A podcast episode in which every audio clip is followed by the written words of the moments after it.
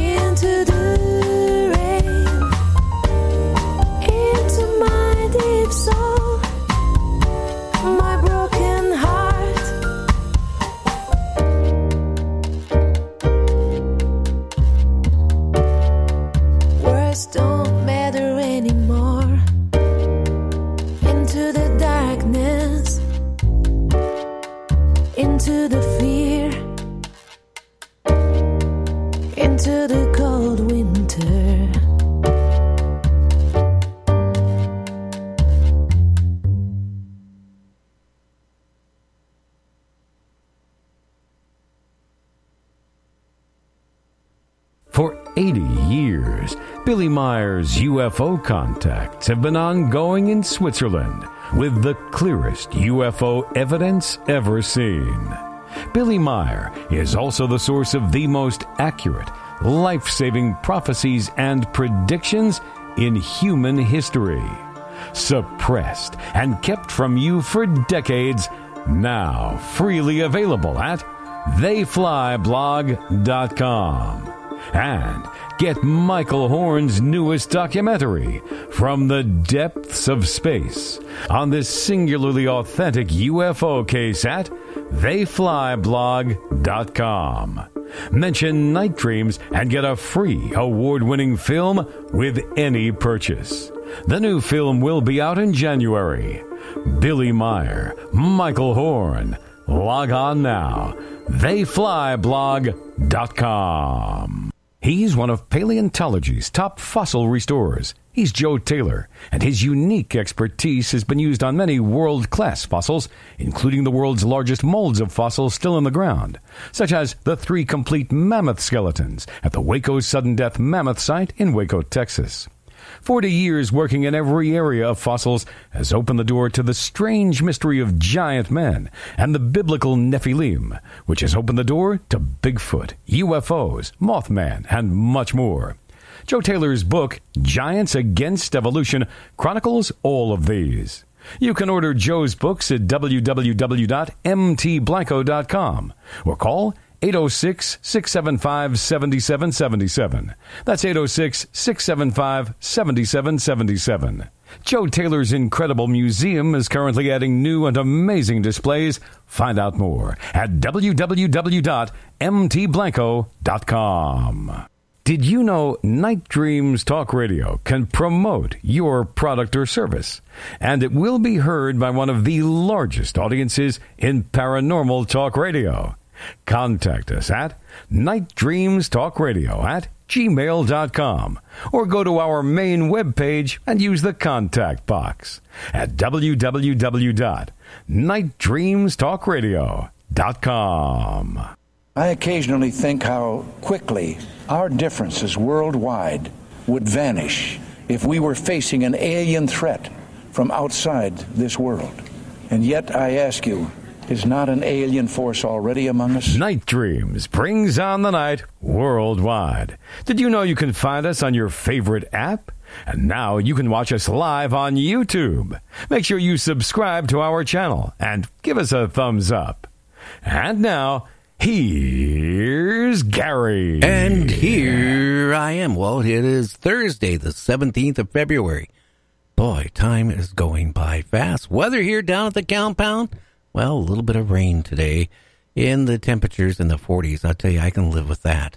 Well, in the news, we all heard about Betty and Barney Hill and certainly about Travis Walton. Well, new information has surfaced, and we'll have that information for you on Monday's show, but it's rather interesting. In the news, well, the Mayas and other ancient civilizations were experts in, well, not brain control or mind control, but doing surgical implants with humans in the skull. And if you think about this, James, look, even us, we didn't even have that technology in the 1700s, 1600s, 1800s. You know, people were still bleeding people, you know, the brains and parts of their body. And they didn't even know how to, you know, do anything when it comes to the brain. And just think about the Mayas and other civilizations going in and putting implants in the brain and, and doing operations. Isn't that kind of really ahead of their time? It, actually, uh, it's mind-boggling, but yes, that, that was ahead of their time. Matter of fact, you mentioned in the later years they were still drilling holes to relieve pressure uh, in your in your head. So that is mind-boggling to think that a civilization in the middle of a jungle would you know, do these operations, very intense ones actually. Uh, that is uh, amazing. I don't even know where to go with that. That's I couldn't imagine that, man. And just think they didn't have anesthesia either that we know of, but maybe they did. Well, don't forget the Egyptians did the same thing. They were doing operations in people's brains, but maybe they had technology that we don't understand. maybe in a lot of ways they were farther advanced than we are. Maybe they had the technologies from ETs. That that's true, and you know we've talked about it throughout the years. Maybe they had a technology that's been lost over time. We don't know, but there's definitely something there. I know they didn't just one day say, "Hey, let's let's perform these procedures," because they sound pretty uh, intense. Well, this article I was reading too about some of the stuff like implants in the human brains, that the stuff was actually put in their skull. And the, the you know, because they can tell how long after they had the surgery, roughly, how long the person lived after it. And People lived a normal life after they had brain surgery. Could you imagine, even in the 1800s or early 1900s, doing brain surgery? The average person, if you had brain surgery, you were a goner. And especially if you go oh. into like the 1800s and stuff like that, even if they thought about it, because they didn't even know about sanitizing and all this other stuff. So the infection, let alone going into, you know, doing things to the brain, they had to know what did what in the brain to be able to do these implants and do these type of operations. And the people seem to live after it. You're so correct. And I was just going to say uh, the infection was the big thing. So I'm wondering also if they had that kind of technology, maybe they knew about infections and maybe they, they knew how to prevent it. It makes you wonder. Well, it's not the end thing, it's the capability of what they were able to do. Brain surgery and a lot of other type surgeries that we still can't. You know, even brain surgery now today is like very risky, really risky. And, you know, yeah, we can relieve the pressure if your brain is bleeding. We can go in, but anytime they go into the brain to like remove a tumor or whatever, usually when the person comes out of it, they're not fully functionable like they were before. Oh, you are so correct because I knew a couple of people that actually had some brain surgeries, and they they went through the whole shopping list of things that could go wrong, even paralyzation. So you are correct, and imagine doing uh, very complicated brain surgeries, uh, hundreds, if not a thousand years ago, is just amazing. Well, maybe they were doing other type of implants, like taking a brain out of a chimpanzee and putting it into human. I don't know. Nancy wanted to know. I don't know what type of surgery they did, but all there's evidence with these skulls that they definitely were, you know, tampered with and had surgery done, and some of the surgery. With Lucky Land slots, you can get lucky just about anywhere. Dearly beloved, we are gathered here today to. Has anyone seen the bride and groom? Sorry, sorry, we're here. We were getting lucky in the limo and we lost track of time. No, Lucky Land Casino, with cash prizes that add up quicker than a guest registry. In that case, I pronounce you lucky. Play for free at LuckyLandSlots.com. Daily bonuses are waiting. No purchase necessary. Void where prohibited by law. 18 plus. Terms and conditions apply. See website for details. Evidently, it was major. Now, could you imagine a crocodile big enough to eat a bull, or a cow, or a horse, or a dinosaur in one bite, swallowing the dinosaur in one bite? That is really that is really scary. They found a remains of a massive killer crocodile in Australia that actually had in its stomach the remains of a giant dinosaur. That is one big bite. Could you imagine the pounds of pressure that would have and how big that bite would be? But wow, I, I goes to tell this goes to show you, Gary, of the verse types of big and vicious predators that we had roaming this earth at one time. Yeah, but uh, you think a crocodile to be Yeah. able to, like a raptor or something like that, to swallow it he, this in one bite, and not even Huge. chew it, just swallow it and whole, just boom. That is huge. Real huge. It, it, I get a vision. It's maybe swimming or getting a drink at the edge of the lake. Next thing you know, it's just gone. Yeah. Like bam. Okay, I wonder how big the. It doesn't say how big these crocodiles were, but there's an image, you know, naturally an artist's conception of it. But it was huge, and it shows the raptor, you know, going down its windpipe. That is something I wouldn't want to see. That's another reason. You know, they got killer crocodiles in uh, uh, Australia that are quite huge, especially the saltwater ones. And I tell Mhm. you what, they can just grab a human and take him down in one bite. They don't even have to shake him or do anything. They just swallow him. But one, again, to be able to take a, a good sized dinosaur and just swallow it, that is really, really scary. Well, tonight we got a great show. We got a great guest out of the UK. We're going to be talking about, well, well, giants and a whole bunch of other stuff here right after this. So stay tuned. You're listening to Night Dreams Talk Radio. Check out our website at www.nightdreamstalkradio.com. If you want to get a hold of me on the website, there's a fa- flash, fast blast. Boy, that's hard to say. You can click on it and you can send me an email. And if you have a guest you want to have on, do that. So anyway, we'll be right back. So stay tuned. Meet the totally ninja raccoons. Three raccoons who become ninjas because they already have the masks. The Totally Ninja Raccoons books are short adventures with quick chapters, specially structured to encourage reluctant readers. Each book has the Totally Ninja Raccoons encountering a cryptid. The monsters are presented in a fun, not so scary way. Hey! I said not so scary!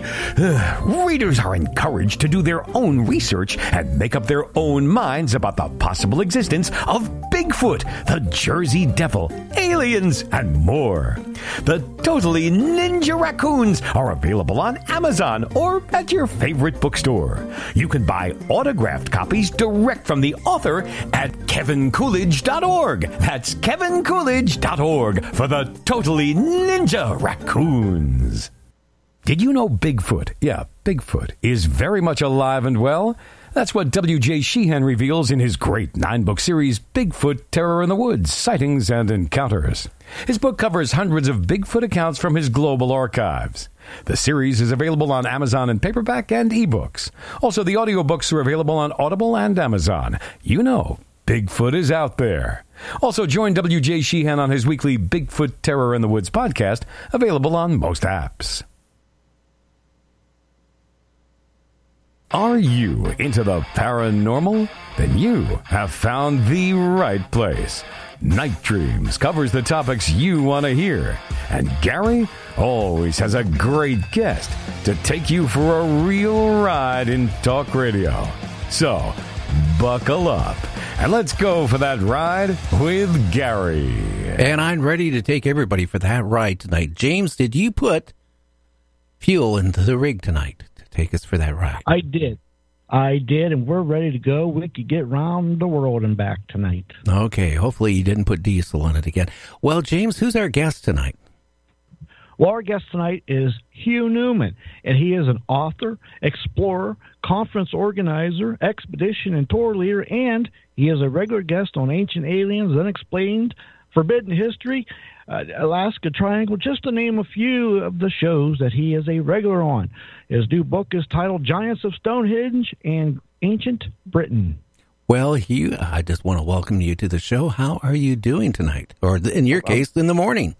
Yeah, very, yeah, very early in the morning. Yeah, yeah, I'm very good. I'm very good. How are you guys doing? Oh, we're doing really good. Well, what got you into these subjects? How old were you when you got interested into, well, giants and all this other stuff that you cover?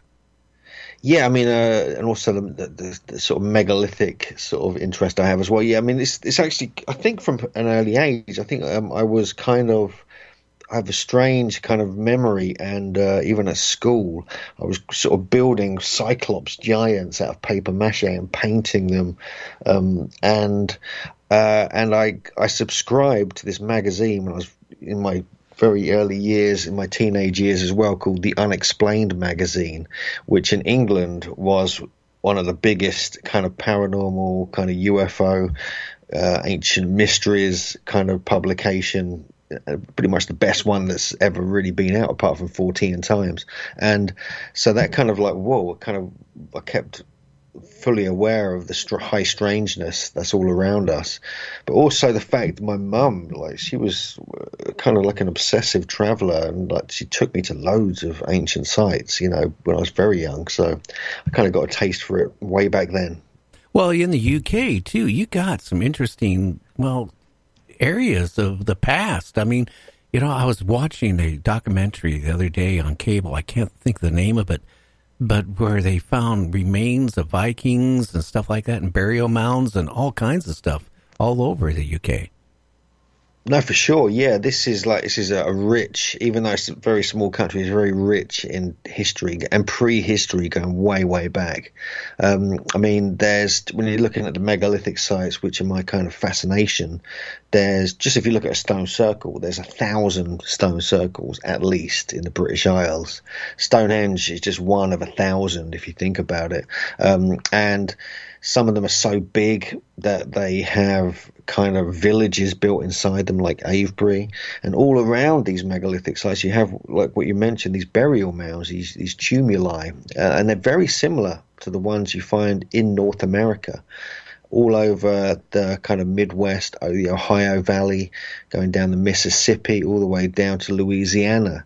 You have these kind of kind of pyramid type mounds, these earthworks, these burial kind of tumuli, uh, and they were almost identical to the ones over here. And in both cases, through our research, we're finding that in these mounds, in all these different countries, we're finding giant skeletons being reported. Interesting. Now, when you say giant, how big roughly are the remains of these giants? Yeah, that's uh, they, they, vary. I mean, it's it's a very odd. I mean, people think we're kind of like a bit crazy getting into this, by the way. Uh, but what we well, look aren't at, we? Aren't we? you, we all have to be crazy, you know, in, in this type of topic. But yeah, for go sure, ahead. For sure, yeah. Um, so we go and we go with anything over seven feet tall, basically. And you know, in America, we've got the tallest one. The account we found was eighteen feet. Um, in England, we've got twenty-one foot but generally they're all within between seven, nine and a half, ten feet. That's the kind of you know realistic kind of um, data that we've been collecting. Uh, the other ones, when it gets taller than that, it gets a bit difficult to find you know true evidence of that but we, we have got a few anomalies where it seems like they're valid um, but yeah it's, it's just one of these one of these very strange subjects which which really came from my interest in ancient sites you know because I was working on studying the, the megalithic sites that you find in New England and New York State, um, mm-hmm. which are which are very interesting. You find these megalithic chambers, you find dolmens, you find standing stones, even a couple of stone circles or stone enclosures, um, and these are thought to be Bronze Age, possibly going way way back, and they might be connected with the European early earlier kind of migrations that people realize. But in many of these sites, even in New England, these megalithic type sites, we, myself and my co-author Jim Vieira were finding accounts of very tall, very powerful skeletons being reported by academic institutions. And then we realized this was much wider than just New England. This is like all over America. I mean, we have one something like 1,400 accounts of over seven foot skeletons. 17 of these come out of the Smithsonian Zone annual Report in the late 1800s that they actually dug up themselves. And other universities and ac- academic institutions have done the same. Um, so, yeah, and we get the same, the same things going on over here. Yeah, interesting. Now, James, jump in here for a minute. Remember, we had a guest on, I think, twice, and I think it was New England that he had some a couple acres of property that he had, you know, the stone circles and all kinds of uh, stuff on the property. You remember the gentleman?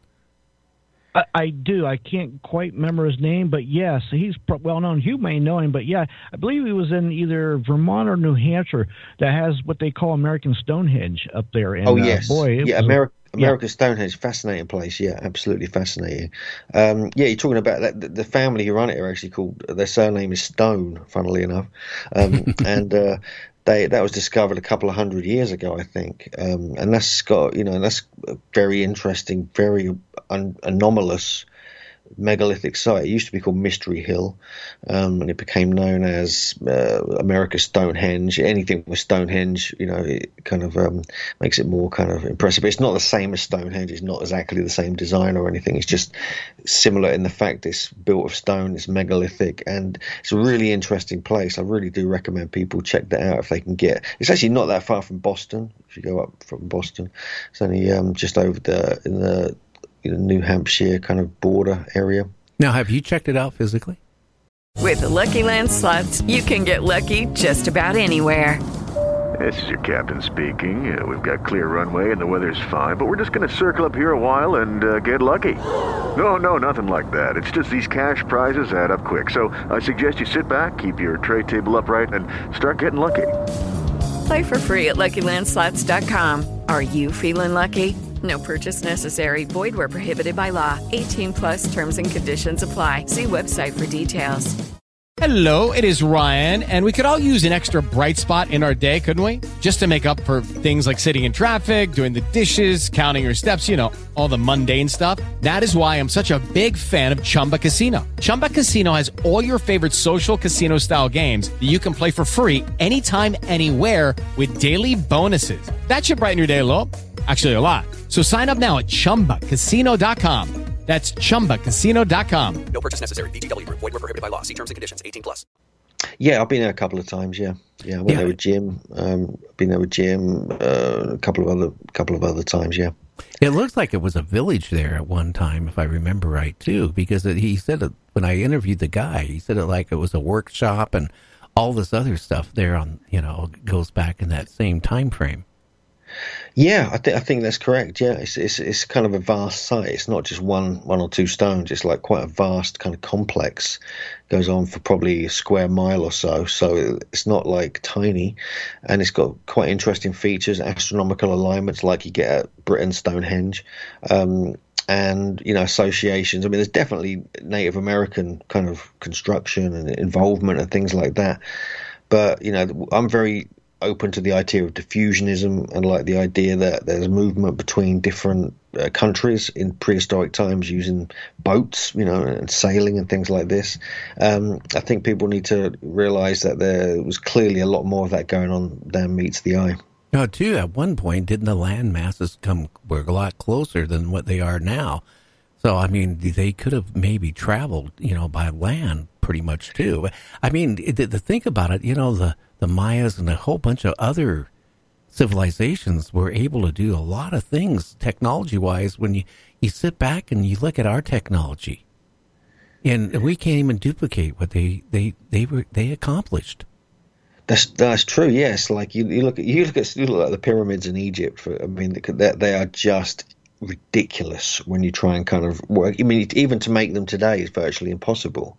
Um, you know, it would, it, it, would, you know, it's you know, even with modern technology, they're, they're immense. So when you've got things like that on Earth that that old, you kind of have to really question what's going on. And as you mentioned with the Maya, their sophisticated time science was beyond anything known on Earth um, at that time. You know, possibly ever. You know, the, the development, the sophistication, the understanding, the intelligence behind all that. It was so remarkable, and yet they're looked on, you know, by you know people who were going over there in the 1500s as kind of savages. This, this is how crazy it was when these were actually high level, super intelligent astronomer kind of priests and things like this. So um, I think people, you know, don't see the past as it as they should. Well, yeah. Well, maybe they were more warrior. They were more cruel to humans and each other.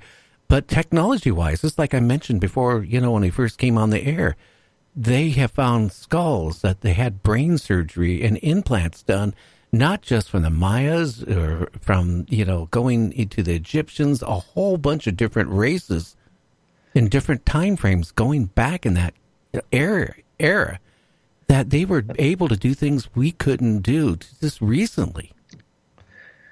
No, I, I understand. Yeah, I mean the, the, the skull modification and the trepanning, the elongation of the skulls and things like this.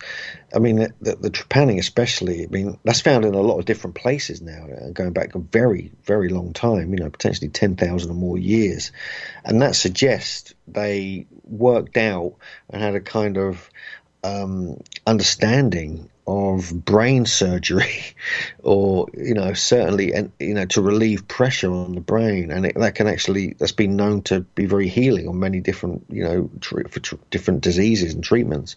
And so, doing it now, maybe not. You know, we've got other ways of dealing with that, but but yeah, and and you can see in some of the skulls, like down in Peru, that they they place gold plates in the holes they they cut out in the skull, and you can clearly see that the bone has grown back over it in, with these skulls that are on display in museums, suggesting that they healed and the, the as they were alive, the bone grew back and the gold plate maintained its position. So yeah, they kind of knew what they were doing. Yeah, isn't that kind of you know when you have that type of technology, and then you get people ah giants never existed or this never happened. Think about it. I mean, you know, do we have the technology as you mentioned the, about the pyramids? We still can't duplicate a pyramid, not a full size one, let alone making even a small one to even figure out how it was done. Again, I know somebody at Flow Industries up in Kent, Washington, which developed and they have the patent on high pressure water cutting to cut, you know, cement, stone, and stuff like that. And when I talked to them a couple years ago, they said they can't even have any accuracy compared, you know, what was done with the pyramids. So whatever the, the, the, the technology these ancient peoples had, in some ways were way, way uh, far superior than what we have. I agree. I mean, I mean, it's, it's when you go and actually see these sites with your own eyes, they're so out, outrageous that you kind of just, you know, almost fainted. I think when I saw the pyramids for the first time, you know, I really couldn't almost cope with it, the magnitude of these constructions. Interestingly, the, with the pyramids, you have. Uh, if you start looking back into the ancient legends of that area and the Arabian legends and things like this, we find stories of that the giants from these ancient lands of the kind of the Bible lands, somewhere in the Bible lands, uh, a land called Ad, that they would act, giants came over and actually designed and constructed these pyramids, and it was actually like these high level you know, surveyor, master builder giants coming over from this area and constructing them. And like that, you know, and there's a lot of evidence if you look through Egypt um, of giant remains and giant reports being found all through the country. I mean, and so, and, and this isn't something people really hear about. It's one of the, you know, people love Egypt, they love you know the pyramids and the temples they don't realize there's a backstory which is completely hidden and, and brushed under the carpet, which links with these giants. And also, you have skull elongation as well, which isn't really talked about very much in the whole Akhenaten lineage. Um, okay, and Hugh, Tutankhamun was part of that. You know? we need a, so there's a lot. There's a lot more going on there than, and this is this is a, what we find in different parts of the world. We don't hear this sort of hidden story about what you know this ain't what very ancient reality. Yeah, Hugh, we need to go on break for two minutes. We'll come back. I want to know how did they modify the skull? And maybe you can explain that to the listeners, and we can get into, well, more subjects. So we'll be back with Hugh right after this. You're listening to, well, Night Dreams Talk Radio. From author Paul Wallace comes The Scars of Eden. Has humanity confused the idea of God with memories of E.T. contact? Do our world mythologies convey our ancestors' ideas about God, or are they in reality memories of extraterrestrial contact? How do ancient stories of contact, adaptation, and abduction relate to people's experiences today? The Scars of Eden will take you around the world to hear firsthand from our ancestors, contemporaries, and renowned researchers. Recent revelations from the Navy, the Pentagon, and French intelligence bring the reader right up to date. The Scars of Eden, available on Amazon. Does the Earth have a pulse? A new book by Dr. Michael Rampino entitled Cataclysms, a new geology for the 21st century, explores this question with new cutting edge research. Rampino and other scientists have found evidence that the Earth actually pulses with cycles of movements of the Earth's plates episodes of mountain building, changes in climate and sea levels, and even impacts of large comets. Periods of comet impacts and massive volcanism caused severe mass extinctions of life, including the disappearance of the dinosaurs 66 million years ago. These pulses of geologic activity and astronomical unrest seem to recur on a regular cycle of 27.5 million years. The recognition of these periodic cataclysms has the potential for revolutionizing the geological sciences, as Dr. Rampino describes in his new book, Cataclysms A New Geology for the 21st Century. Available now on Amazon. Night Dreams Talk Radio, After Dark, wants to give a big shout out to all the truckers that listen to our show. Coming to you live and covering all time zones like a glove. Here's Gary Anderson on Night Dreams Talk Radio. And we are back with you. You know, again, how did they modify the human skull into these shapes? Because a lot of people, you know, when they see these skulls, you know, uh, pictures and stuff of these skulls, they think they're ETs, which I don't think they were. I think they they were modified. But how? Yeah, do you have any idea how they did it?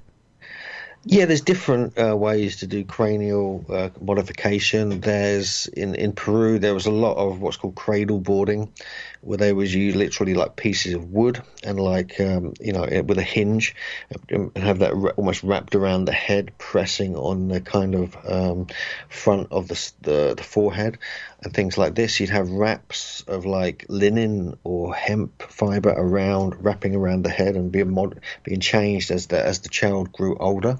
Um, and there were other there were other ones. I mean, some of the Olmec skulls we find in Mexico with the pre-Mayan civilization there, they had like cleft skulls. So the middle of the top of their head, you know, like a line going from their forehead to the back of their head was like pushed in, and the sides would come out like almost like kind of long horns.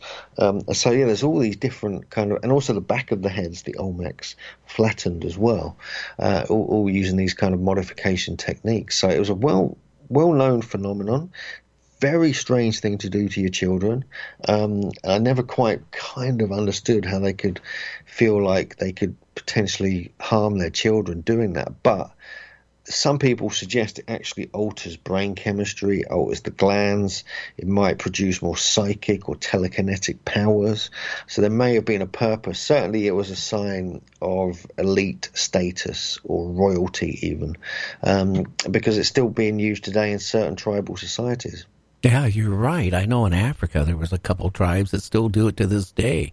And I just wonder how the life expectancy having that done, if it shortens the life of that child, it, you know, maybe they didn't make it too far in adulthood because of, you know, brain trauma and all that stuff that could develop. I don't know. In, in all these, well, stone circles or whatever you want to call them, I know in your country or the UK, they're all over the place. And have anybody actually figured out what they what the purpose was? That's uh, they're multi-purpose. I think. I think we have to just sort of make that make that very clear. There's they appear to be, you know, have this kind of almost like axis mundi, kind of like a tribal center which was utilized in multiple different ways. It wasn't just the astronomy like we see at Stonehenge, it was also to do with community, it was also a memory space. Uh, where tribes would come together and share knowledge. They were like uh, almost like universities, meeting points. Different people would come together from different areas and and, and create the sites uh, in this kind of entire kind of system across the country with with roads you know even roads leading between them. Um, they were also known to be earth energy accumulators and uh, could ex- expand this earth energy and manipulate it to affect consciousness to increase fertility in the crops. This has all been scientifically tested now. And also they were like you know, knowledge was encoded with the, the, different types of measurement systems that you find within the sites. For example, Stonehenge has Egyptian, I believe Sumerian, and other European measurement systems that were, known in prehistoric times, suggesting that's how they kind of left their signature, and also the different types of geometry and orientations, and also the relationship between each of the sites. There's like a geodetic, it's called connection, and geomantic connection. You know, too, some people believe that these sites could at one time maybe taken you to maybe a parallel universe or some other dimension. It would appear so. I mean, you look at the, the idea of cathedrals and the way they uh, are designed to affect you spiritually Now, this is the same principles at play in the stone circle construction. There's very sophisticated sacred geometrical forms within it, very advanced mathematics and acoustics, and it, it's a similar thing. And some people suggest that if you can resonate certain, you know, arrangements of stones with sound and vibration, you can like open portals. You can like trigger all the energy lines and like you know in in, in ancient traditions the shamans would fly along these lines. He was called, of called shamans paths, where their old, their kind of out of body body would be doing this kind of thing. Their spirit would be doing it rather than their physical body while they're in a trance. Also, these straight lines between the sites, these ley lines, were also known as spirit roads. So they may have been used by the dead, or it may have been a way where the portal open to the world of the dead, the other world, and you can actually communicate with your ancestors. This this is actually one of the strong ideas that even archaeologists say. Not not the not the kind of the fact they're ley lines and going into them, but the fact that they were ancestral sites. Uh, and so yeah, there's there's. Uh, very, very interesting, these sites. Now, any of these sites, has anything been strange recorded happening in any of these sites that you're aware of? Yeah, there's there's often reports of strange lights. There's uh, very odd acoustics. There's been actual UFO sightings and things like this in one or two places. There's strange phenomena can often occur where you get like this sort of like electrical kind of lightning occurring around the stones as people get electric shocks off them. Um, people see apparitions. This is all going back over a few hundred years of reports. Um, so yeah, they're they're very odd sites, and I believe they're energetic sites to manipulate the earth energies and also the cosmic energy. Very interesting and stuff like that. Has anybody gone vanishing uh, near any of those sites? I mean, just gone there and just well, they were history. They're gone. No trace of them.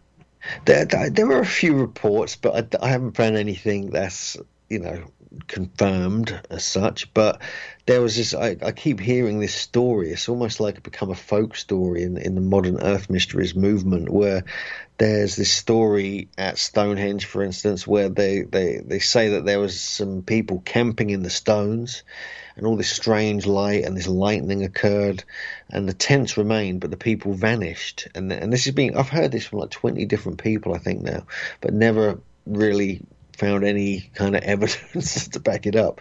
But you know, who knows? I mean, they could they could literally they might be portals. That might be their primary purpose. I mean, look look at the movie Stargate and the TV show and all that. You never know. They could be these things indeed. Well, maybe it could be a Stargate out to the universe, to another, like I mentioned, parallel universe or other, you know, planets out there. Who knows? Yeah, it, it could be weird. It could be really weird. That's for sure. Uh, you know, when you investigated any of those, did you get any weird feelings around there being at any of these? Oh God, yeah. I mean, all these sites are very powerful sites. You, you don't want to mess with them. They're, they're like things that have been gone on there as well. There's like a re- residue, like an energetic residue of that. So you have to kind of, you know, show the utmost respect. Um, I've had some pretty pretty dark experiences actually at some places where you know you could just feel it's just wrong to be there. There's like this tree snapped in half our site as soon as we turned up to it once and almost landed on these dolmens. Um, we've had um, you know, strange voices and kind of uh, whistling and things like this that you can't explain. Um, so yeah, they, they are odd, odd places. Yeah. Have you ever been scared in, at any of these locations where you figure, hey, I'm not going to be here. I'm taking off? Yes, definitely. There's uh, actually I'm, I'm trying to avoid talking about it because it's it's quite it's quite scary. There's a there's a site my partner and JJ Ainsworth and I we visited called Saturnia in Italy, and I've been there like ten or eleven years ago. Visited it once, and we went there again a couple of years ago. And about about half a mile before we arrived at the site, driving there, I sensed my solar plexus. Okay, this is something. Something's off. Okay, I can feel it. I just knew it. I could, you know, I could just feel it like half a mile away. And we pulled up to the site got all our cameras out of the car and you know my dowsing rods and things like that. And we were just closing down the trunk of the car. We looked over to the site, and this giant tree cracked in half and fell over on this dolmen, like I just mentioned. And we were like, "Oof, okay, this is you know." So um, we went in anyway, and uh, and that didn't that didn't end very well. Um, where we were ended up like literally screaming and running out of there because there was stuff going on in there which we couldn't explain. Well, what type? Um, I, I got to ask you because now you got my curiosity up. You, Yeah. What was going on in that place? you could just feel it. It was insane. I mean, it's not. I mean, I'm quite kind of grounded. You know, I'm quite kind of solid. I don't get swayed by things too easily. And so when there is something going on like that, it must be quite strong because otherwise I wouldn't feel anything. And so, you know, you feel like this whole tingling all over your body, this pressure coming into you, just a sense of presence which is inexplicable and profound. Like there's literally something there around you. Um, and JJ got it as well, and she and and she and she saw things kind of almost like moving, like kind of you know, in the trees. It's like this weird kind of feeling, and and it it was odd, and we we ended up running and driving away fast. Um, so we you know we were quite surprised. Did you ever go back, or you figured I'm not going back to that place? We'll probably go back. Yeah, it's a cool site, so we want to want to check it out. We'll go there, like uh, you know, maybe with a bunch of other people. Now, do you take any equipment with you, you know, to check for EMS or any type of, you know, uh, spikes of electrical or frequencies or anything? Sometimes, yeah, we I have done. I've got a, I've got a trifield magnetometer. I've got a few apps which are very profoundly good actually on on my kind of phone, my smartphone, um, and I use. I've been trained to dowse, like use dowsing rods to detect things like that, but not not so much. uh, I mean, I've done it a lot of sites in the past, and you, you kind of I don't do it so much now. I'm, I'm more, um, I kind of you know you, you can you can really feel things at sites if you spend time if you spend enough time, aren't too dis- rushed, aren't too distracted. Um, you don't need tools if you just want to kind of have this one of these kind of strange experiences.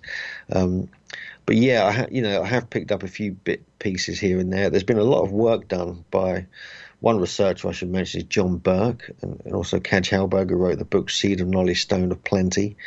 And they were they were scientists, and they, they were using high level equipment, super expensive equipment at many sites, picking up all these magnetic and electrical charge anomalies. Um, realizing that these stones were manipulating these natural telluric currents and, and natural earth energies. And often the light phenomena, like balls of light, strange light phenomena, is linked with this. So these were a lot of these sites are built on fault zones or where there's a lot of underground water. So you get build up of electric charge as it passes through the chalk chalk lands.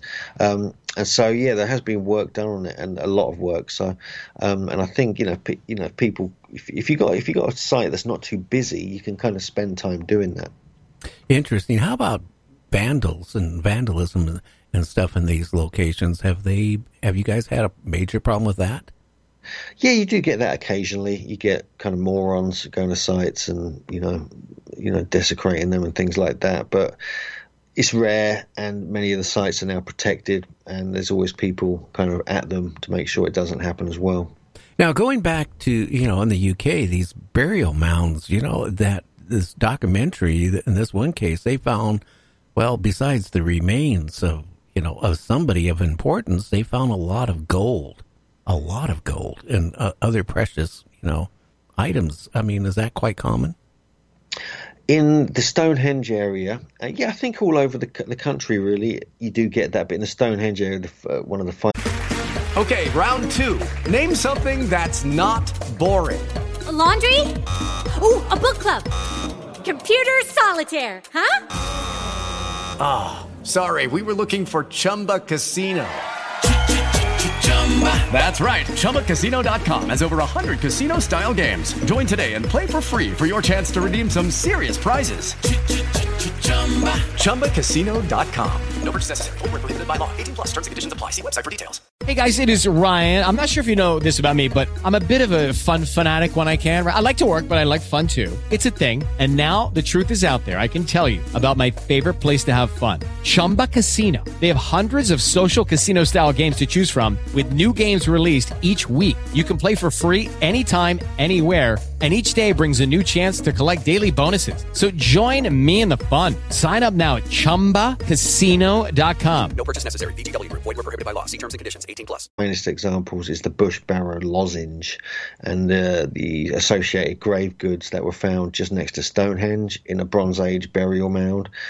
And that's just tip of the iceberg because you do find this remarkably sophisticated kind of um, technology, really, the, the creation of these kind of things as well. And also it proves there was long distance travel because a lot of these different materials came from many different countries, not just in the Stonehenge or the British area.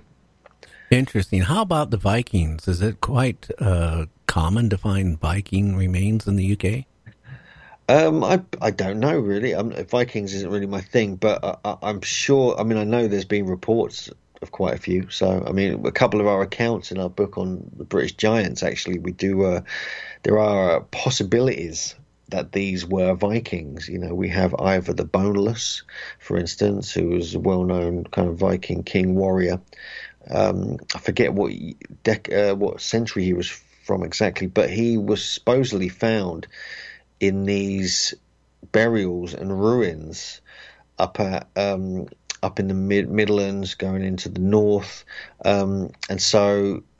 And I think it, I think it was a site called Repton, yeah, and it was called the Repton Giant, and they found this something like nine and nine or so foot skeleton there, which they initially thought was Ivor the Boneless, like this this Viking kind of king warrior. He's quite famous, one of the first people to come over to Britain apparently, but you know, in, and in tradition he was thought of as a giant. You see, so whether this was the same one, we don't know because it appears that the one found there was actually older. It was like Bronze Age, possibly, or Iron Age. So yeah, we, there are Vikings, and, and you know, and we, have come across a few accounts uh, relating to the giants. Well, that's too. You know, they found giant remains all over the world. You know, everything from the, the Dakotas and, and other state, you know, states in the United States you know, to, you know, the Middle East, to Africa and stuff like that, which does tell me that there was a race of giants. And I'm just wondering how has anybody been able to decipher, you know, when they were walking the earth? Yeah, I mean that's something we've we've been looking into that in a few different areas of the world, specifically Britain and America, but also we've done research in Mexico, Egypt and a few other places, and it's it's a reality. People, I think people are coming around to this reality. It's not going to be talked about on TV much. It's not going to be talked about on you know in history books. It's one of these subjects which is really on the fringe, but there's a a, a, definite reality to it almost everywhere, could, every country on the planet, where there are remains of giants being found. Why isn't this discussed? Why isn't this talked about? Why isn't this researched academically? This, this really needs it because you know in America we've got fifteen hundred accounts. In England, in Britain, and the British Isles, including Ireland, we've got two hundred and fifty accounts. And that's just the ones we've found. They're the ones, only the ones that have actually been reported and in other countries it just gets it expands. I mean, North America is almost like you know really the homeland of the giants. I mean, people may not realize this. Um, it's it is incredible the amount of accounts, the amount of skeletons supposedly unearthed. Many of them witnessed by very well-known people, very uh, like doctors and surgeons and members of parliament and things like this. This is like this is not people making. It's not entirely. You know, there's some there's a there's a reality to this that people need to kind of look at. Well, you know, here in our country, you know, what, what's really interesting is when they find the skeletal remains of giants, you know, they get picked up by, well, I'm not going to say where, but all of a sudden, all of a sudden, the trace of it is like non-existent. Yes, that, that that is one of the problems we we have come across, especially in North America. Yeah, there's a certain institution, um, you know, based uh, on the East Coast. Right. Don't have to mention any names, um, but we do a whole chapter about them in our previous book, our book Giants on Record, because and that is clearly these were not only digging up the giants themselves they were actually collecting them of, of just individuals and farmers that were finding them on their land and going around the whole country with this very dedicated team to collect them and so and then when these families or these farmers would con- contact this institution they would deny they ever had them, you know, and they ever collected them. And so it's like, what the hell? And so there was a, a, a very profound cover up going on. It still is, and that that's what's interesting too. I mean, you know, there is pictures. I'm sure there's a lot of fake pictures out there, but there's some real pictures out there, real documentation. You know, where people, you know, have seen them, credible people, you know, Yes. and they've they un you know unearth these skeletons and and stuff like that, and then you know, like I said, this one, they pick them up. I don't know. Maybe it goes in their basement and, and you know goes into that special room in the warehouse. That's that's it, it would be something like I mean I bet there's people who've got got these giant skeletons in their kind of basements and they're not telling anyone they're scared to announce it I- if anyone's listening and anyone has got a giant skeleton or a giant skull get in touch with me please I'd Well, like to see it Well, Hugh, how can they get a hold of you? By the way, what's they can ahead. they can con- they can contact me through the megalithomania.co.uk website or um, and also I'm on social media they can find Hugh Newman or Megalithomania Interesting. That, and it just makes me wonder why would they deny these things happen? You know, I, I have a regular guest on my show, uh, Mary Joyce, and now she's been editors of various magazines, newspapers, very credible. She runs a website. It's called skyships.over-cashiers.com. That's skyships-cashiers-over.com. And she, you know, things like, you know, well, Bigfoot, UFOs, and giants. And she has a huge database on her website. But you know, in even in North Carolina, back a few years ago, they were building a community college, and uh, they all saw it. A lot of people saw these skeletons. Yeah. But these were not huge skeletons. These were small skeletons, human human ones that were like six inches lo- in length. And that same agency or that same, you know, came, got them. Okay. They actually, the community college wanted them for themselves, you know, to put them on display. Uh uh They came and they were taken away. And then, you know, when they inquired, and she did a lot of checking, she knew some people. She was told, well, it never existed. Hmm. Yeah, it's the same story we kind of find with the giants and the little people. You know, it's just it just is very annoying. But I mean, we, we, I think like she sounds like she's got a huge amount of data there, a lot of uh, like, like we have as well. And I think it's just a case of like building the database and just you know keep presenting this, and hopefully it'll break through, and people will have another look at uh, our, our human history um, and realize it's much more complicated than, than what we're told. Why would you think they would do this? Why would they deny that giants existed? And they There's seem, I will say this to you, Yeah. it, I will say this, that the people who have claimed that they found them on their property, they did everything they could to discredit those people. Now, go ahead. No, that's true. Yes, that's right. They they they, ha- they have done that. They've kind of they've, they've gone to them kind of lengths. Um, it's like there's uh, of this institution we're talking about. I'm sure most people know who this is. There was a certain gentleman who became like the director of the institution. Um, I think in 1910, uh, and he was there for about 20 or so years. And he, even though he was involved in finding giant skulls and skeletons and actually witnessed them himself, he later put this big news thing out. That's the headline was "Giants Are No More." I think it was in like 1930 or so, and claimed that it was all just a, series of mistakes. All the Smithsonian giants that they'd already reported on in their previous scientific reports were wrong. You know, and every account, all 1,500, none of it's real. It's just mismeasurements, mistakes. There are no giants boom, and that was the end of it. And that, that's what came out. And so it was clearly just a, a, a scheme, you know, that was um, linked, you know, between this institution and the media to put out, and that was like disinformation, you know, like much like we get with the mainstream media today, that they claim everyone else is putting out disinformation, but actually they are. Oh, they are. How can you sit there and you unearth a skeleton that's like 12 feet, 16 feet tall? You know, let, us be honest with it. There is some diseases out there where people can grow up to 10, 12 feet tall, but the, their life expectancy, you know, they usually perish before they even become 18 to 20 years old because their body breaks down. Their joints can't handle it. Their, you know, internal organs can't handle it. So they have a very short life. But it's very few people in the world are born with that.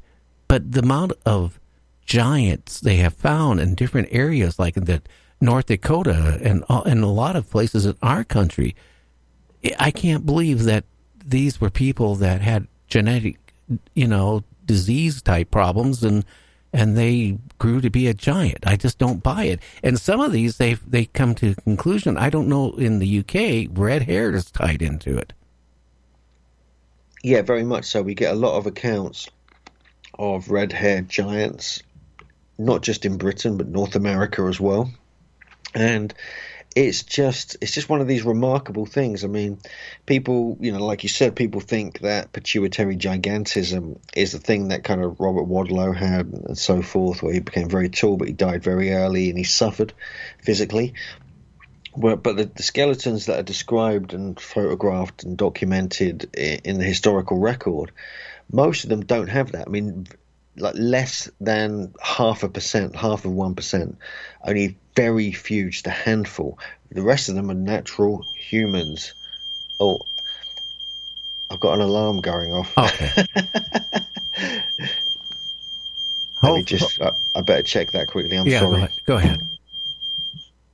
There we go. Well, hopefully that wasn't his battery backup saying, "Hey, your power is out." But James, you, you, you, we talked about giants before, you know, oh, and oh, yeah, yeah it, this, it, it's interesting, especially like in, you know, there was one case in North Dakota where they unearthed a giant that actually had the remains of a sword with it. And, and again, this giant was like 12, 13, 14 feet in length. So that's huge.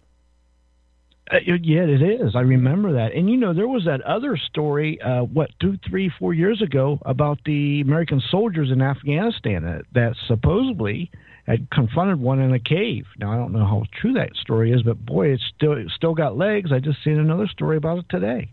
Yeah, it, it, does. Now I don't know if that is myth or what. Hopefully, we didn't lose our guests. You know, in the I'm, UK. I'm still here. I'm okay. still here. Okay, I was worried because you know when I hear that sound, it's usually one of my battery backups. They go telling me, "Hey, you got a power surge, or you're out without power." Yeah, I, I don't know what set it off. I mean, we have we have actually got a giant storm coming in tonight, um, which has been all over the kind of media. So there's going to be like 80, 80 mile an hour winds. so maybe it shook the house or something. Who knows? Yeah. Well, you know, we we need to go on break. This break is about three and a half minutes long. We'll be back with you. And when we come back, what do you want to talk about? Yeah, well, we can get we can get into like a bit more of the giants. We can talk about the new discoveries coming out of southeast Turkey, called Karahan Tepe and Göbekli Tepe, and uh, I'm sure we can get into a few other things. It's going to be interesting. So get you guys a cup of tea, cup of coffee, or one of those. Get yourself that fire log in the fire get a easy chair, prop up your legs because we got another half an hour with you. So stay tuned. We'll be right back after this. So let's have some fun here tonight. Are you into UFOs, the real stuff? Selected by Extraterrestrials, Volume 3, My Spoken Words, William Mills Tompkins. Volume 3 covers his amazing story, what he saw in the Battle of L.A. William was a special assistant to Admiral Rico Botta to find out all about the Nazi connection to ETs during World War II and connection to Antarctica. This is a must read. Selected by Extraterrestrials, Volume 3. Available on Amazon in January, edited and compiled by Dr. Bob Wood. Are you into UFOs, the real stuff? Selected by Extraterrestrials, Volume 3, My Spoken Words, William Mills Tompkins. Volume 3 covers his amazing story, what he saw in the Battle of L.A. William was a special assistant to Admiral Rico Botta to find out all about the Nazi connection to ETs during World War II and connection to Antarctica. This is a must read. Selected by Extraterrestrials, Volume 3. Available on Amazon in January, edited and compiled by Dr. Bob Wood. Hi, this is Val Von Torn of Metatron Power and Light. You're listening to Gary Anderson and Night Dreams Talk Radio.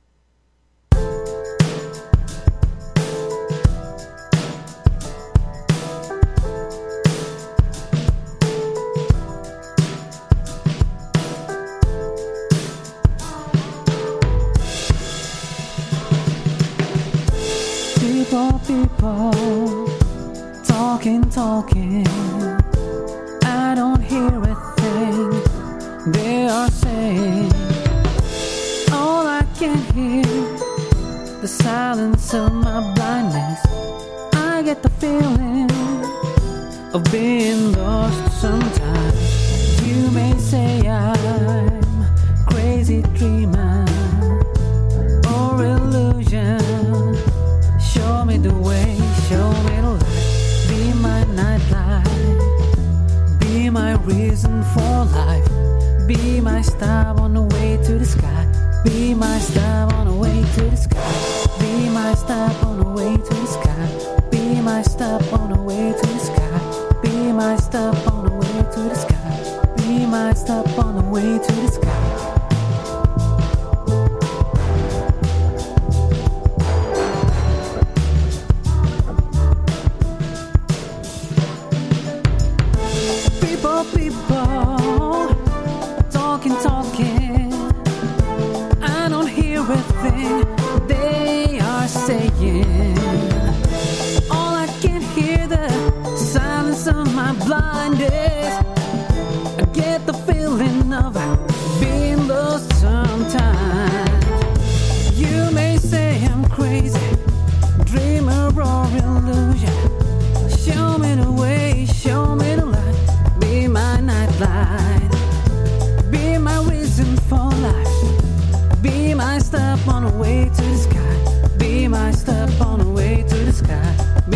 Be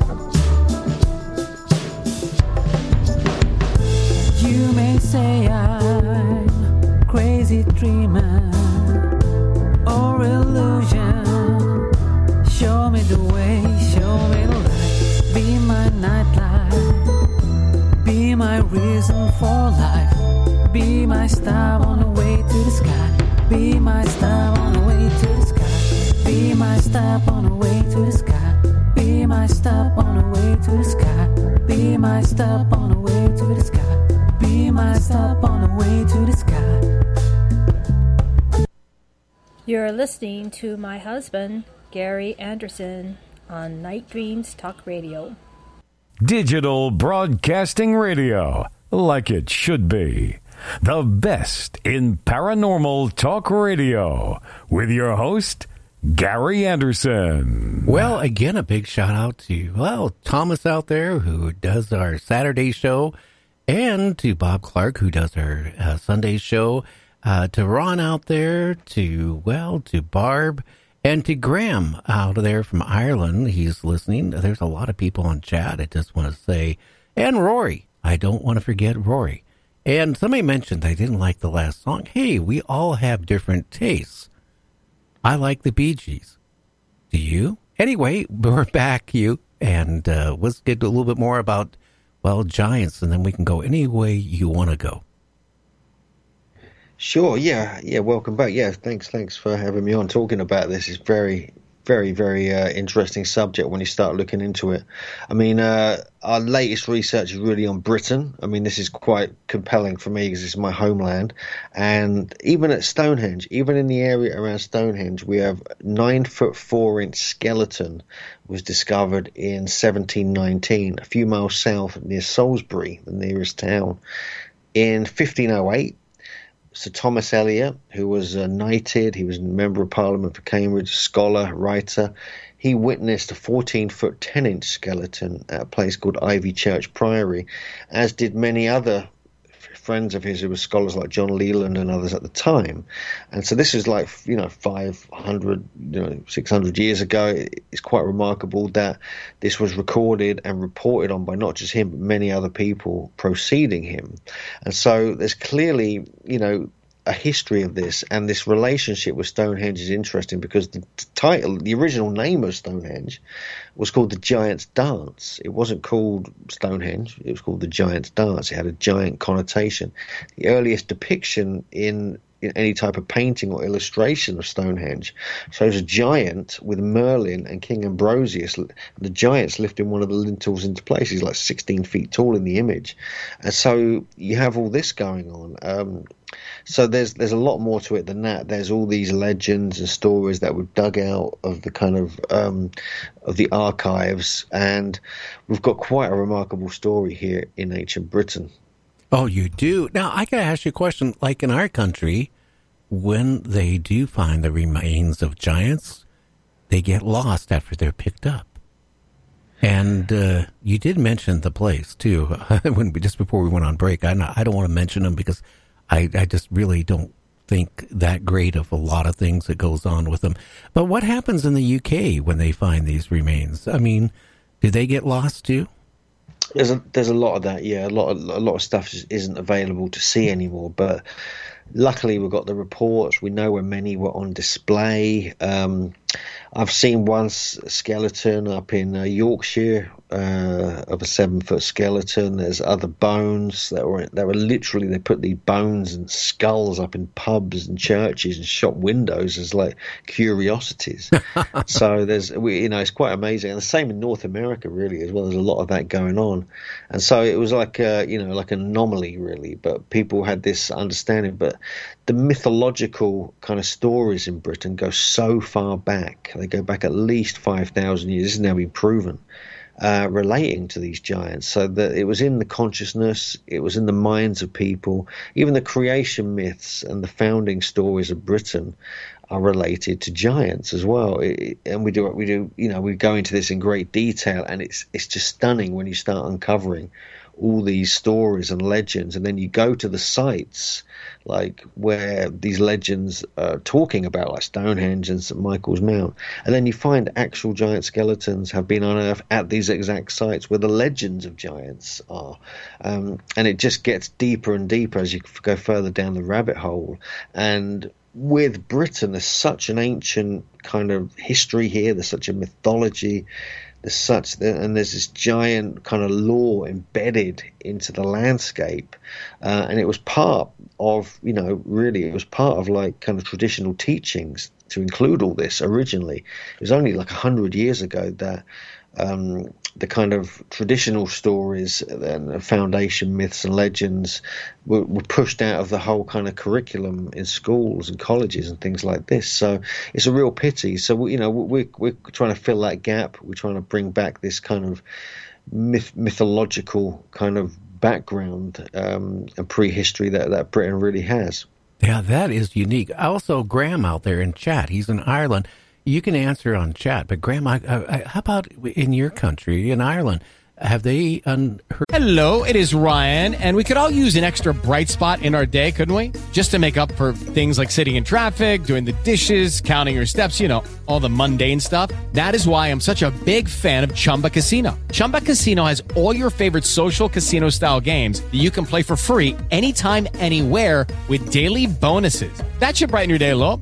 Actually, a lot. So sign up now at ChumbaCasino.com. That's ChumbaCasino.com. No purchase necessary. VGW. Void were prohibited by law. See terms and conditions. 18 plus. Earth the giants there, too. If, if so, go ahead and, and let the people know on chat and let me know. And, and that's what's interesting. And you know what's so unique where you live at, uh, Hugh, is, you know, it's rich in history, not just in the paranormal or giants or the mystical. You also have, you know, like the Roman Empire was there at one point. They, I was just reading an article maybe less than a year ago. They unearthed these tile roads in the UK that were built by the Romans. I mean, you're you're living in a place compared to where I'm at is so unique. It's so rich in all this type of stuff. No, for sure. Yeah, no, it's, it's, I feel blessed to be here, of course. And um, yeah, there's there's a there's a very ancient prehistory, but there's must admit though there is in North America now. There's new evidence coming out that there's an extremely ancient, advanced culture that is kind of being hidden, you know, going back to around Clovis time and even before that. So we're talking 13, 14,000 years ago. Um, and even older than that as well, human remains and evidence of, you know, um, sort of certain types of technology are being unearthed.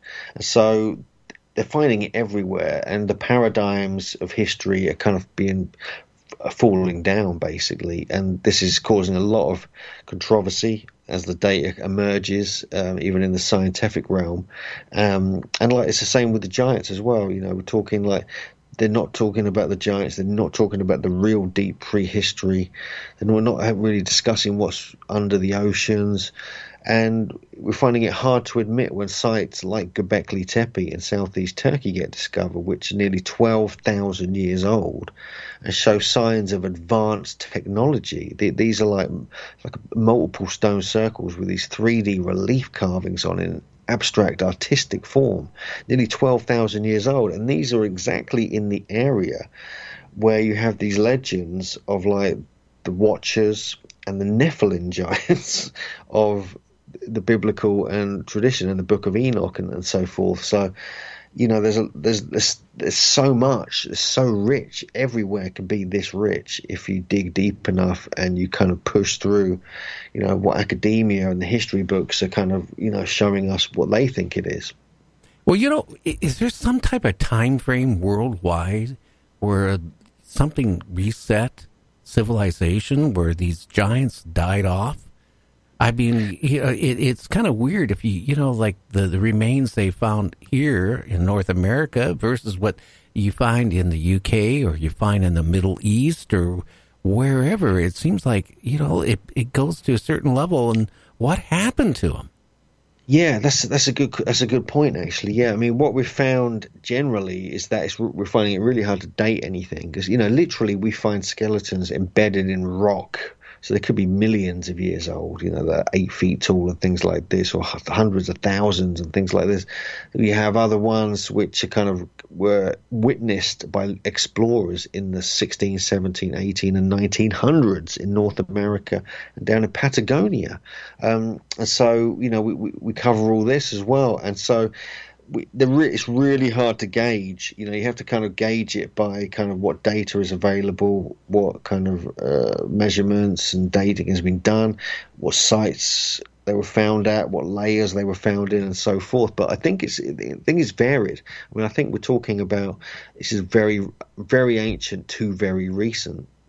Well, you know, another thing like this well, I, again, I'm not going to say who, but it seems like when they recover the remains of the giants and stuff, they're doing it to try to hide the not just the evidence, but when and what maybe caused them to perish. You know, it makes you wonder why would any organization that's part of a government, for example, would do this? Why they, would they deny that information? Is it going to change how we figured how we all originated? Is it going to change that, you know, maybe this planet has been rebooted several times and different civilizations have come up to a certain level and then they perished? Yeah, that's a very good point. I mean, I think that's that's it. I think there's um, good evidence for that as well. I mean, there's really strong evidence of a major cataclysm now, the Younger Dryas impact event, going back 12 to 14,000 years. I think that's becoming so strong. There's so much evidence for that. And, you know, what was around just before that? In tradition, Atlantis was around, Lemuria. You have all these really strong ancient legends of, of all these kind of places. And so, you know, there's been more books written about Atlantis than any other subject on the planet, I think. And so there's, you have to kind of take this into consideration. I think when you're finding sites, as I, as I mentioned, like Göbekli Tepe, um, down in the Bible lands, then you've got like a smoking gun saying, actually, there was advanced civilizations back then. We now have the exact proof, and it's here, and we can go and see it and look at it for ourselves. Um, and there's a whole area down there now which is being excavated, which is going to change the way we see everything.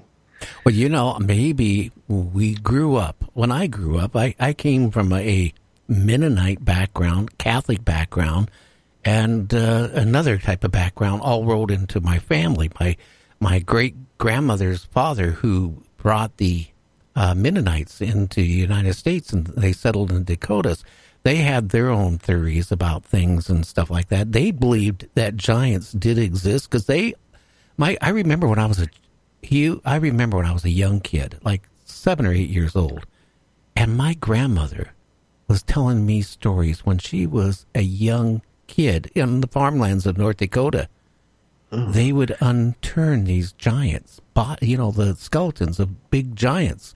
They looked at them, and you know, everybody gathered and they did some praying. She said, then they covered them up because you know. But the, again, she was saying that these were giants. Yeah, that doesn't surprise me. I mean, there's the the, the legends are so strong. I mean, the, the the stories are remembered, and before you know written language, there was like these oral traditions. There was um, memory technique of passing down real stories from multiple generations. And I think many of the stories, thankfully, have been recorded by eventually when people were, were writing and there was, was literacy everywhere.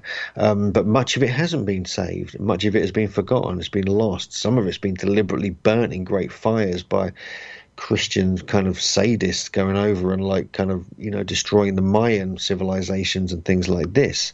And so a lot has gone missing. But I think we have to kind of take these stories seriously. It's one of the things we kind of we do. We kind of look at legends, we look at mythology, especially if we find repeating patterns in different parts of the country or different parts of the world, um, and you realise there must be something in this. Well, maybe, I hate to say it, maybe the governments realize, again, this planet has been rebooted once or twice.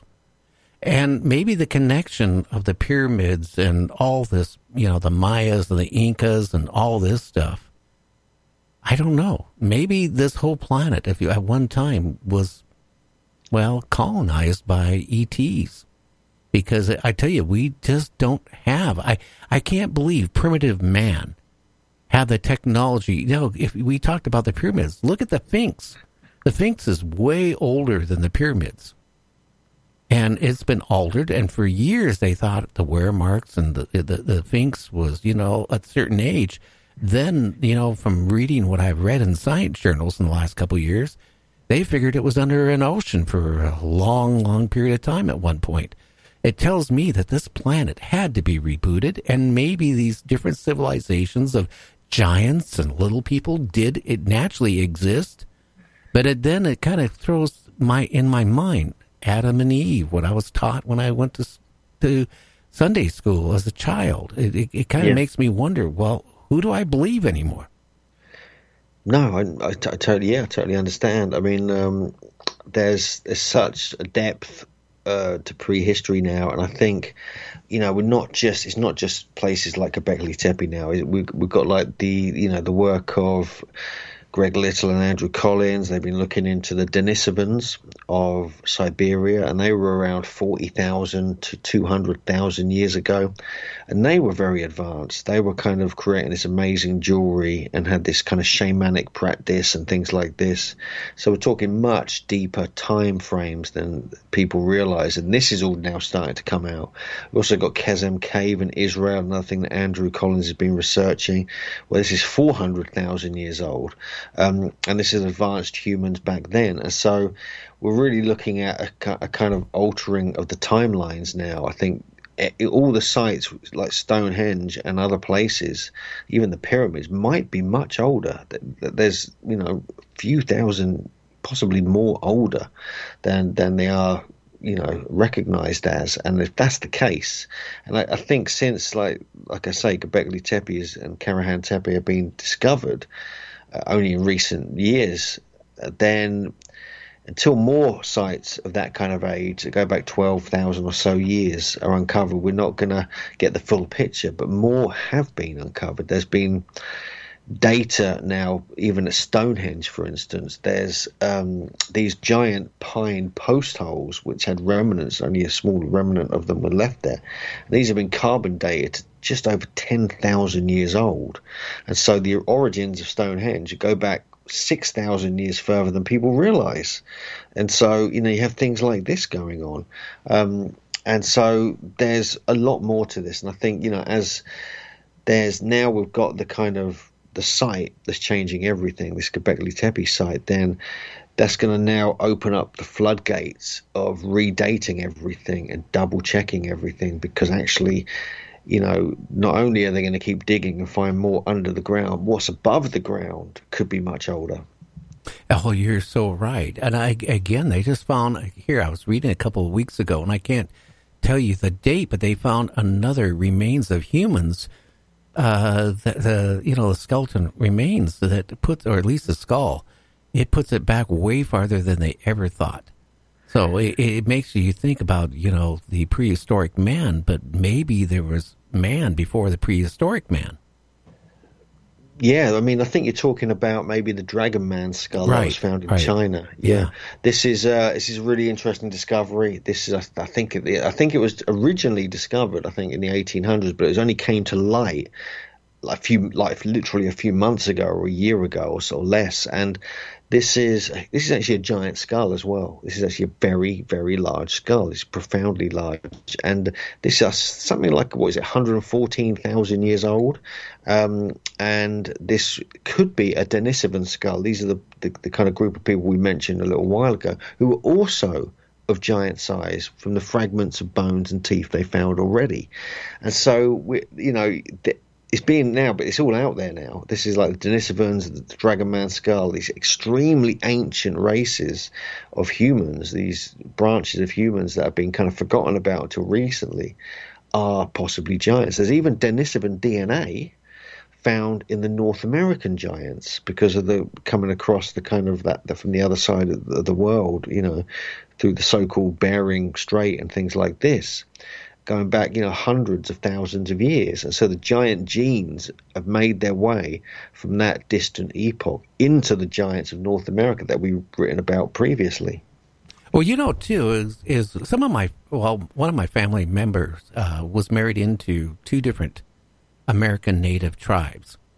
And, you know, in getting to know, like, the medicine woman on one of them, because we talked about Bigfoot and other things, she was talking about going back hundreds of years ago, like 200 years ago, of giants. Mm. You know, yeah. so again, so it tells me that these giants did walk the earth. And just, you know, it, how could all these different cultures have all these, you know, stories about giants?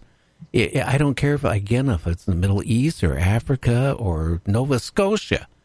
I mean, you know, it, it's these reports, and a lot of it was before internet, before all this stuff. People were finding it. You know, if you go back into the newspaper archives in the 20s and 30s, you know, they found these remains of skeletons. So it, it tells me that these people walked the earth, but I want to know more. I want to know where they came from and how long they were and how far advanced they were. Yeah, for sure. No, it's a it's a strangely compelling story when you start looking into it because we're finding this kind of lost chapter of human history, and so you know the clues are there. You know the advanced megalithic building techniques may have been derived from these giants as such. Traditions. That's what they say. That's what the legends say. Um, in North America, we have um, uh, Native American scholars and activists and writers like Vine Deloria Jr., um, who wrote a lot about this in Red Earth, White Lies, and various other books. And he collected all the stories of the kind of um, you know Native American elders various different areas all all across North America, and many of these stories talked about these giants, even going back to the time of the Younger Dryas. You know, we're talking about 12, 14,000 years. And so, and they are known uh, to relay their stories through multiple generations in incredible detail without any mistakes, and stories and histories. Um, and other techniques are passed down with this phenomenal memory technique that they had. So, and they're all oh, matter of fact talking about giants. it just it's just there. I mean, we collect we used many of Vine Deloria's accounts and research that he collected in our previous book, Giants on Record. But the same same can be said here as well in, in Britain. You know, where we have the same kind of ancient traditions and legends and myths actually encode real knowledge. You know, and it echoes in what's being discovered under the ground.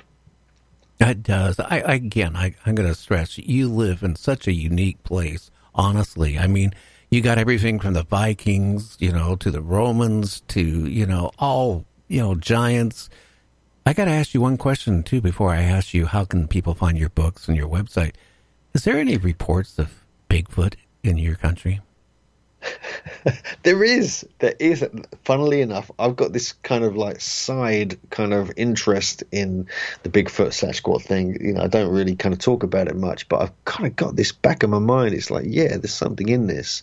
Because we have in britain we have these legends. We have two really strong ones. One's at this I forget the name of it. The uh, this mountain, this famous mountain in Scotland, and there's another one in the hills of Wales where this hairy big man is said to be kind of roaming and has been for like a hundred years or so. And these are kind of talked about quite a bit, and th- th- there's been some sightings as well. And so, yeah, so that's one of the things that we, you know, we question, like, well, you know, these skeletons we're finding are, are they actually like Bigfoot? That's the other thing. That could that some of these skeletons they have found could they have Bigfoot, and maybe that's why they're being hid away from the population and not being able to get any information on it. Because you know, I think what it would change our religion. It would change, like I said, our society, the way we think. If either they prove that Bigfoot or giants and all this other stuff actually existed. Well, Hugh, uh, how can they find your books? If you, what books you have out, and again your website, and how can they find you? Yeah, sure. Thanks. Yeah, no, um, they can Google Hugh Newman, or they can uh, look at megalithomania.co.uk there's yeah well the, you know I must mention the new book I guess. The um, with, with my co-author Jim Vieira we wrote the Giants of Stonehenge in Ancient Britain. That's now out. Um, that's out available on the Megalithomania website or Amazon everywhere. Our previous one that I did with Jim anyway was back in 2015 I think where it's called Giants on Record where we look into the American Giants. But I've got few other books I've written, like uh, so these small wooden books. One of them's on stone circles, one on earth grids. I've contributed to a book called Geomancy and, also Megalith Studies in Stone. Again, most of these, uh, all of these are on Amazon, uh, on the megalithomania.co.uk website, and uh, and yeah, and uh, and also at our, that they're available at our conference that we put on in Glastonbury um, in May every year, where we get all these different speakers on megalithic arts and sciences together. Um, and if and if people are interested, they actually want to come over to England. We, we do like tours around England, all these sites, Stonehenge and things like this, and and in other parts of the world. Interesting. Now, do you have a phone number for the tours you can give out? We don't have we don't have a phone number per se, but people can find the information on megalithomania.co.uk, and also a lot of the information is on our YouTube channel, which is Megalithomania UK. Uh, we have something like 900 videos up there, which oh, wow. which people can check out. Because we because we run conferences, we film them all as well. Um, we've got a real kind of network here, kind of real kind of um, almost like a movement, and we, we we sort of focus on the megalithic mysteries. Well, interesting. we can, we need to get you back on in a couple more months to have part two to this. You know that for sure. No, but I'd be delighted. Okay, my friend. Now I'm going to let you go to sleep. Okay. Thank you. okay, my so friend. Much. Thank you for being on tonight. No, it's been a, it's been a pleasure. It's been really interesting conversation. Thanks so much. You take care. Well, hey James, who's our guest tomorrow? What are we going to be talking about? Well, our guest tomorrow is Andy Thomas. Now, he's known for glo- global cover ups and a lot of political connections along with that. So that should be an interesting show. Yeah, you must be having a storm or something because your internet's breaking up off and on again. Uh, yeah, in Ohio, is there any site, uh, well, stories of remains of Bigfoot or uh, not Bigfoot so much, giant bones? Yes, uh, matter of fact, Coshocton, Ohio. Um, not very far uh, away from Cambridge and Canton, but it, they've had, uh, I think it was in 1800s, they found a whole bunch of giants and uh, that's now that was on record. Now, whatever happened to the bones, or if they still have them on display, I don't know. But that is that was on record. Yeah, well, you know what? It, seems like this one government-funded organization comes and collects all this stuff, and then it doesn't exist. They must have this big warehouse 13 or something where they put all these bones in and all these things that doesn't exist where they have it, where it does exist. I don't know. Well, everybody, again, tell your friends to, you know, on YouTube, uh, share us, tell us, tell your friends they can listen to us on virtually any app or check out our website at www.nightdreamstalkradio.com. You can go onto the website. There's a fast blast. There, I said it right. You can just click on that little envelope and you can send me an email or you can just, Gary, at uh, nightdreamstalkradio at gmail.com. That's nightdreamstalkradio at gmail.com. You can just send me a message or whatever. If you know somebody would make a great guest, well, get a hold of us and let us know. Well, till tomorrow, we're going to have another great show. Don't forget, we're now on seven nights a week. I'm on Monday through Fridays. Mondays, I'm on for an hour. Then Tuesday, Wednesdays through Friday, I'm on the hour and a half. I'm thinking here in the near future to taking it to two hours. So that all depends on you guys out there. Well, till tomorrow on the other side of the campground, everybody have a good one. Again, a big shout out to all the people Barb, Rob, uh, Graham, uh, well, Tom, Thomas, and Ron and Rory, everybody out there. You have a good evening. What's left of it. We will catch you later.